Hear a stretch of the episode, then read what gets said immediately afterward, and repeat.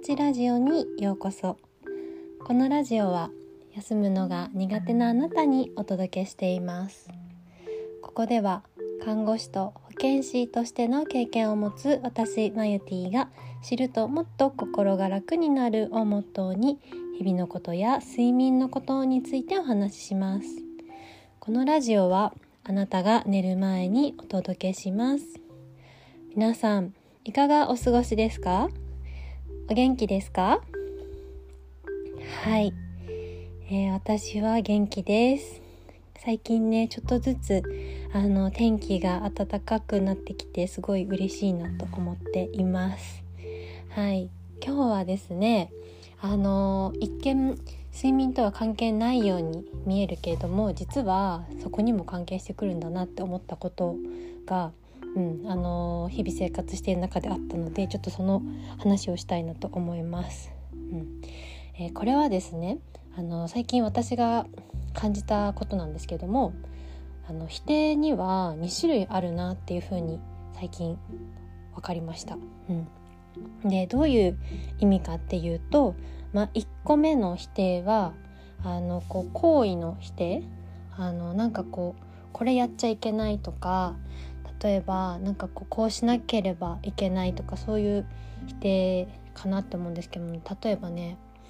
この資料を作ってここをこういうふうに直してって言われたりとかここのこの文が良くないから直してっていう否定が1個でもう1個はもうなんかあなたのこれが良くないみたいな風に言われる否定。これって今あの2個例をね出したんですけども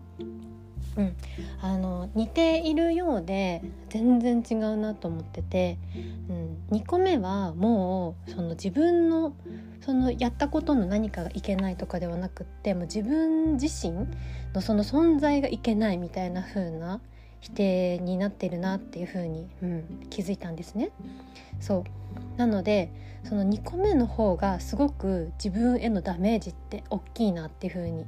うん、思っています。そう最近なんかちょっとへこむことがあったんですけどもでなんか普段そんなにへこまないのにすっごいへこんでえなんでこんなに自分へこんだんだろうと思って考えた時に出てきたことなんですね。うん、なんかこう例えばこのね、資料良くないとか字汚いとかって、まあ、あの私の存在が否定されているわけではなくって、まあ、そのねやったことに対して、まあ、見られているっていうか言われていることだなっていうふうに思うんですけれどもなんかもう私のねそのどうしようもない部分だったりとかなんかもう存在自体とかなんかもうできないものとして捉えられているっていうのとかがあるとそういうのって本当に危ないなっていうふうに思ってて。でねそこであの私はあこういう風な否定って2種類あってあのーだからこんなに自分はダメージ受けたんだなっていうのに気づいたんですけれどもこれってもし気づかなかったらもうなんか本当に自分のこと追い込んでしまうなっていう風に、うん、感じました。そう。で、まあ、それがね睡眠とどう関係するのかっていうところなんですけれども、うん、これをねなんかこう考えてた時に、うん、あの例えば例えばですよ。こう夜更かししちゃったとしてであもうほんと夜更かしした自分ダメっていう風に責めてしまうともうなんか自分の存在もう自分がダメみたいなダメな自分みたいな風にあのー、なってしまうのかなって感じています。うん、たとえねなんか誰かがそういったとしなくても自分自身でもうほんとそんな自分ダメってあのー自分にね言ってしまったらもうなんか自分で自分の存在してしてるみたいなあのところになるなって思ったんですね。うん、なんかまあ夜更かしがあのまあそんなねみんな毎日生活してたら夜更かししないっていうのは絶対無理だと思うんでたまにねなんかすっごい夜更かしする時とか全然あってもいいと思うんですけれどもでまあそれがダメだと仮定した時になんかこうやった自分がダメなんじゃなくってその、まあ、夜更かしする原因となったことっていうのをこう見直したらいいかなっていうふうに思いました。うん、例えばあの夜遅くまでなんだろうドラマを見ていたらもうそれがやめられなくって、ね、夜更かしをしてしまったとかだったら別になんか自分の存在を否定してるわけではないけども、まあ、ちょっとねその夜更かし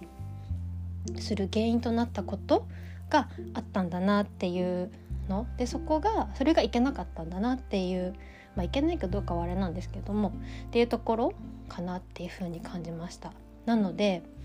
うん、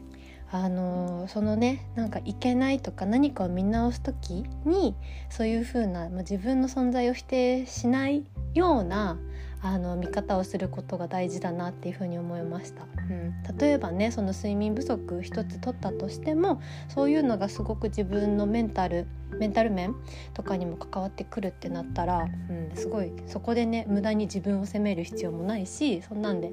あの自分の存在否定する必要もないので、うん、なんかねそういうことがあったらその